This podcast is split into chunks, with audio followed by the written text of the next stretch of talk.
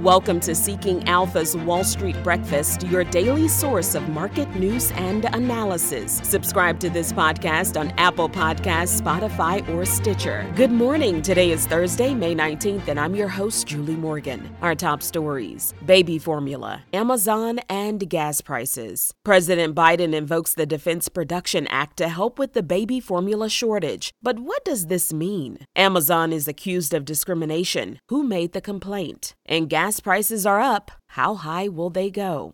First, let's take a look at the market. The Dow Jones closed down 1165 at 31,490. The S&P down 165 to close at 3,924, and the Nasdaq down 566 at 11,418. On to our day watch. The top gainers. Big Bear AI Holdings up 21%, dLocal Limited Class A 15%, Lulu's Fashion Lounge Holdings gained 15%, Oncology Institute 16%, and BuzzFeed Class A 13%. The top losers Visionary Education Technologies down 80%, Target Corp 25%, HilleVax lost 18%, Local Bounti Corp Class A 17%, and Triumph Group 18%. You can find the top gainers and losers at seekingalpha.com. We'll take a look at Dow, S&P, and Nasdaq futures in a few minutes, as well as the world markets. Now on to our top stories. President Biden has invoked the Defense Production Act to increase supplies of baby formula. He's mandating that suppliers direct needed resources to baby formula manufacturers. This puts them ahead of any other customer who may have ordered that good. The White House says directing these firms to prioritize and allocate the production of formula will help increase production and speed up supply chains. The president is also allowing Department of Defense air cargo contracts to be used to fly baby formula supplies from overseas to the U.S. We told you earlier this week that the FDA issued guidance allowing baby formula made outside the U.S. to be imported. Meanwhile, FDA Commissioner Robert Califf will appear before a House subcommittee today. He's expected to answer questions about the baby formula shortage.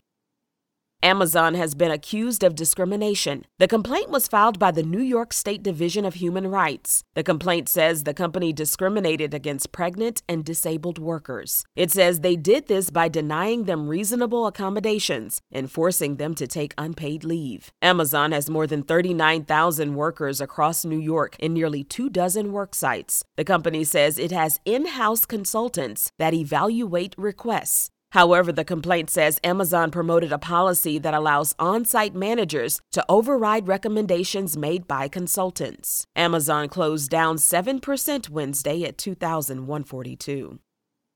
A check of the AAA website shows the national average for a gallon of gas is now 458. This as more than 39 million Americans are expected to travel for the upcoming Memorial Day holiday, which is just over a week away. That national average price you hear is for regular unleaded, but for those who drive vehicles that need a higher grade, of course it's even more. Mid-grade is 494 and premium is 522. Again, the national average. It's higher in places like California, where where the average is more than 6 bucks and in some places in the state they're paying $7 a gallon. JP Morgan's head of commodity research says all Americans should prepare for the $6 scenario by August. However, an analyst with GasBuddy, Patrick DeHaan, he was asked for his take on whether this scenario is in the cards. He said, quote, based on factors right now, I just don't see it, end quote. Now a word from Seeking Alpha. We have the highest inflation in four decades and more rate hikes on the horizon. For investors, moments like these require solutions with a proven record of outperformance. This is when REITs shine brightest. But not all REITs are created equal. Many of the big names have huge debt loads, declining margins, and poor sales. iREIT on Alpha helps you find the highest quality REITs. The system has allowed them to build model portfolios which beat the benchmark Vanguard Real Estate ETF, VNQ, by as much as 220% over the past few years. By joining now, you'll receive a special 23% discount on an annual membership. Plus, you can try iREIT on Alpha free for two weeks. Other stories to look out for. A whistleblower has won a lawsuit against Axos Financial. Axos was known as BoFi, or Bank of Internet. The 2015 lawsuit alleged that Bank of Internet failed to notify regulators of risky loans. It also said that they did not disclose to regulators info about grand jury proceedings and other subpoenas. The whistleblower was awarded $1 million plus an additional 500,000 for defamation. Axos Financial closed down Wednesday more than 2.5% at 36. Chevron and Schlumberger have withdrawn their application to capture carbon emissions and store them underground in central California. In March, the EPA said that their application was substantially incomplete. The company said they decided to withdraw the permit application but would continue to gather and evaluate. Chevron did announce this week that it's launching a carbon capture and storage project in the San Joaquin Valley. This is to help reduce emissions from its own operations in California. Ion Geophysical said it received a notice from the New York Stock Exchange that the IO stock will be delisted. IO fell below the continued listing standard. It was just last month that Ion filed for Chapter 11 bankruptcy protection. AT&T and Dish Network have entered into an agreement that will allow Dish to sell AT&T internet services.